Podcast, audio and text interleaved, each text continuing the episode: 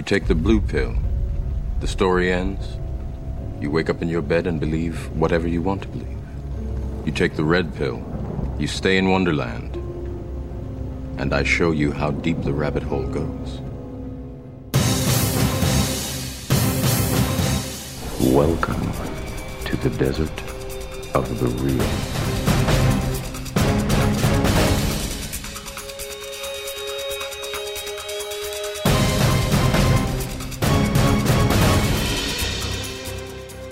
Billions of people just living out their lives, oblivious.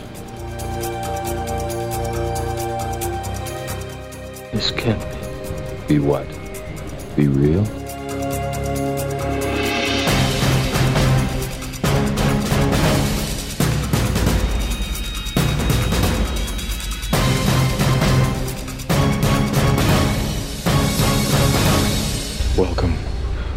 The real world. And welcome to the Unzip Show. I am the bus driver Derek. Today we talk about why is it so expensive to be poor? It's expensive to be poor in America because you have to have a certain amount of income to have a bank account. And if you don't, you end up having to use about 10% of your income just to use your money. That's 10% that you could be using to buy food, a car, uh, education. So you overdraw on your account for a little bit, you get a $35 fee. You don't pay that off, you get another $35 fee, right? Quickly, those fees add up, um, and it turns out that it becomes very expensive to have a bank account if you have too little money. So the unbanked is those who don't have a formal bank account. But there's also a sector of people who are underbanked, right? So that have a bank account but use payday lenders as their main access to financial services. They look like they're informal mom and pop shops. They've got these neon signs. It seems very much part of the community, but they're not. They're multinational, massive corporations that are highly profitable. How do they make profits? They make profits because people are poor and they need these services. And so they charge the absolute maximum allowed by law. So if you need to borrow $400 and you go to a payday lender, you end up paying something like 1,500 to $2,000 by the time you're said and done. Boy, that's for sure. And I have done that before. And it's like what, 300% interest? Easy. So that is the difference between remaining a solvent, sort of uh, financially healthy individual to being bankrupt. People that don't have bank accounts are um, people who have low income, right? So it's a lot of times people of color, the military, uh, senior citizens, students. A lot of banks. Wait, wait, wait, wait, wait, wait, wait, wait. I, I, I, I, I, fall into that category too.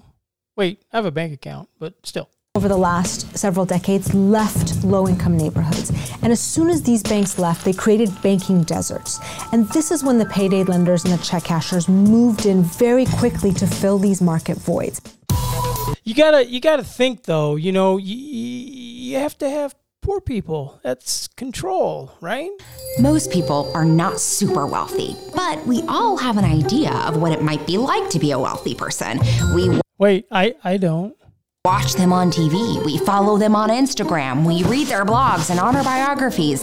Unfortunately, that awareness of how the other half lives doesn't happen much in the You know, thinking about this, and, and I, I've often warn, wondered about this myself. You have celebrities, you have, uh, you know, uh, professional sports athletes. All these people go to hotels, and they're rich, but they pay not one cent for the hotel rooms.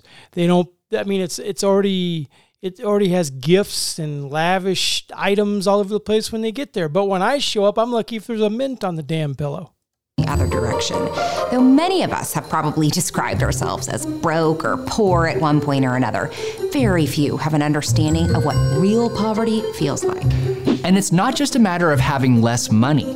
Once you get below a certain threshold, a whole new set of rules apply that actually make day to day life more expensive.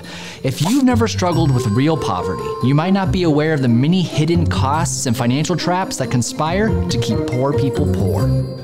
It's very hard to make your way through modern life without access to basic financial services like checking accounts, ATMs, and personal checks. But the less money you have, the more these things will cost you.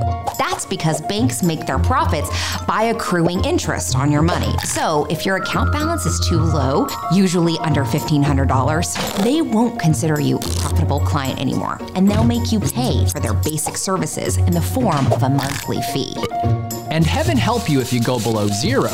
Each overdraft incurs a charge of about $35, and many banks will deliberately reorder your transactions for the day from biggest to smallest to drive you into the red more quickly and rack up as many overdraft fees as possible. If a bank is willing to extend you credit at all, the terms will be much less favorable than for someone with a rosier financial history. You'll pay more money in interest every month, and any late payments means more penalties and fees. Even cash can be more expensive if you don't have much of it. If you withdraw $100 from an out of network ATM, that $3 fee equates to a 3% service charge. But if you can only afford to take out 20 bucks at a time, you're essentially paying a 15% charge to access your own money. Taken together, this means that a poor person might end up paying hundreds or thousands of dollars a year for services that wealthier people virtually enjoy for free. It's no wonder then that a lot of low income people avoid banks altogether. But even that comes at a steep price. Cashing a paycheck without a bank account costs money. Buying a money order to pay your electric bill costs money. And if that bill is due in just a couple days, well, you can either get hit with a late fee or FedEx it. But don't but don't they have now online banking? There's no brick and mortar. There's actually like what like uh, well, there's a few. I don't want to name unless they're, unless they're going to pay me for a sponsorship. But um, there's there's some um, virtual banks or online banks that charge no fees now. I think there's two or three or four or five of them. extra expense that someone with a debit card and an internet connection never has to worry about. If you think that dealing with credit card debt is bad, thank your lucky stars you've never dealt with a payday or car title lender. These businesses are often the only recourse for people without credit cards, and their interest rates reach upwards of 800% annually. Not only does it cost more to borrow and spend money, but what you spend it on is often more expensive. If you have to feed a family on a tight budget, buying in bulk at a supermarket is usually the best option, but not one available to many poor people. Even if they had the cash on hand to buy weeks worth of food in one trip, how is someone who depends on public transportation supposed to get it home? On their lap on the bus? Big food retailers, ones with enough purchasing power to offer low prices, are notorious for avoiding poor neighborhoods, and people who live in these so called food deserts often lack the mobility to cruise around town bargain hunting. Instead, they're stuck with local convenience and corner stores whose prices are much higher. Or they rely on fast food, which can seem cheap in comparison, but is actually more expensive than cooking at home, to say nothing of the long term health risks. Didn't used to be. Used to be you could go to uh, through fast food and it'd be a lot cheaper. Nowadays, not so much. I mean, if you go to some of these, you're paying an upwards of fifteen dollars for a burger and fries. Rent can also be more expensive. Most landlords require a security deposit between 500 and $1,000 to move in, an impossible sum for people barely scraping by. And in that case, your only option other than homelessness might be a low end extended stay motel, which typically don't require deposits, but cost way more than an apartment in the long run. And they often lack amenities like kitchen appliances and laundry that save apartment dwellers time and money. They say time is money, and the less money you have, the more time you have to spend on everyday tasks. Waiting at the bus stop, waiting at the laundromat, waiting at overcrowded clinics and public offices. This leaves much less free time to take care of one's family, pick up extra work, or strategize a way out of poverty. It gets worse. Inflation, the general increase in prices, tends to hit things like food, gas, and rent the hardest. The lower your income, the greater percentage of it goes to these costs. So a poor person will see their year over year expenses go up at a higher rate than a wealthy person. All these pressures take a toll on one's psyche that only makes things worse. Imagine having to constantly make tough decisions about where to spend your last few dollars pay the water bill or buy food for dinner, put gas in the car or see the doctor. This relentless burning of mental energy leads to a deterioration in the quality of one's judgment And health. a phenomenon psychologists call decision fatigue. It's why someone might visit a payday lender when they know it's a bad idea. They're so exhausted that they'll settle for a quick fix, even if it will lead to more problems down the road. Closely related to decision fatigue is the scarcity trap, which is our tendency to fixate on the resources that we have the least of, to the point that we lose sight of the big picture. Running low on diapers, for instance, can create a feeling of panic that compels a poor mother to buy six months worth of Huggies, only to realize afterwards that she didn't set aside enough money for rent. Some might think that poor people just need to work harder and spend smarter. While it's true that improving your financial situation requires these things, it also requires having at least a little bit of extra cash to move around and access to decent spending options. If you can't choose where you shop, where you live, or where you bank, you become a captive customer to predatory businesses. If you don't have any extra money to save or invest or budget, you can't make a financial plan. And you know how how many people actually? I mean, I know I'm not one. I can't. I can't. I don't have thousands of dollars stuffed in a bank. There's what do they say? You're supposed to have uh, what up to six months of um of expenses uh, saved up in the event of job loss, what have you. Could you imagine trying to save six months? I mean, some of you probably can do it. Um, but I'm gonna guess majority cannot, like myself. Could you imagine putting away enough mortgage payments for six months or enough utility payments?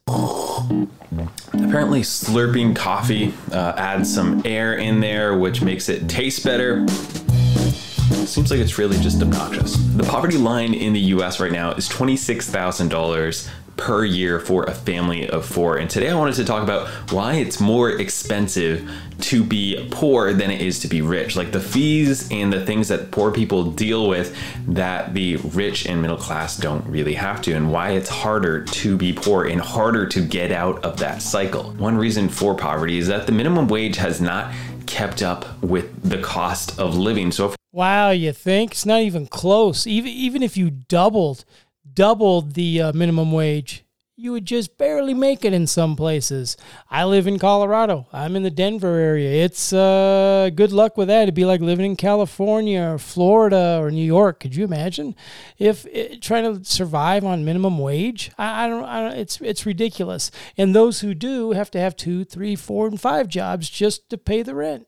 If you're working at that job, you're gonna have to work more hours than you would before just to be at that same level as somebody else. So you're kind of starting from behind. More and more Americans are struggling and living paycheck to paycheck, especially with everything that's going on right now. So whether you're making 25,000 or 40,000 or 60,000, you can still be extremely stressed and have to deal with a lot of these things. And actually tens of millions of Americans are dealing with all these things and it's making the rich richer. The lack of money leads to higher interest. So when the rich borrow money and you have a good credit score and you have a lot of money in the bank, people almost shove money in your face and ask you to invest it. They ask you to take this money. Shut up and take my money. You'll get better rates on everything. Money will just be cheaper for you. But when you're poor and you have bad credit, money's going to be more expensive. Everything you buy on credit is going to be uh, a higher percentage because the lower your credit score is, the more interest you're going to pay. So whether that's buying a house or a car or anything else, you're going to have to pay a higher rate than the rich. When you don't have enough money to pay for things, something that has become popular is rent to own. And this can really add up and really be expensive. So maybe your refrigerator breaks and you don't have the 500 or 1000 or $1500 to buy a new refrigerator. Well, you might have $30 a week that you could pay for that, but instead of spending $1000 on a refrigerator when you're doing the $30 a week, it might end up costing $1500 or more. But a lot of people don't see it that way or they have no choice. So they end up renting their furniture, rent which is going to be more or less more on the side of they have no choice. If you need a refrigerator and your your refrigerator takes a dump and shits the bed, and you need another one, I mean, unless you rent somewhere, of course. How how how? No no one's got thousands of dollars to go. Pl- well, I mean, I don't want to say nobody, but most people don't have that. You got to rent home, which kind of screws you. renting their TV, renting their appliances, and all those things, while you think you can manage that monthly payment, it's actually spending a lot more in the long run. Whereas rich people are able to pay cash for things, get them on sale. I'm not calling myself rich because I'm not, but when I buy an appliance, I'm able to pay cash for one and I'm able to get one that has a ding in it. So maybe instead of a $1,500 one, I get it on sale for 50% off for $700. And I'm able to do that because I'm paying cash for it. If I didn't have the cash, I would have to finance it uh, and it would cost me a lot more because I wouldn't be able to get those same type of appliances. So when you have less money, you have a lot less options and it's a lot easier to get taken advantage of. Maybe maybe because his his uh, YouTube channel does good. See, this is Gabe B U L T on YouTube, by the way. Um, he can pay cash for. Maybe I need to dump this podcast shit and just go do YouTube. Yeah, nah, not not pretty enough. Nearly 10 million Americans don't have bank accounts. And around 25 million Americans have trouble maintaining their minimum balance. On average, these families spend around $3,000 a year on bank fees, overdraft fees, high interest. Whereas somebody who always has enough money in the bank to cover their needs is never gonna have to pay a lot of those fees. Another thing is if you don't have a bank account, you have to go to a check cashing service By the way, I, I can maintain the minimum balance for about 30 minutes, tops.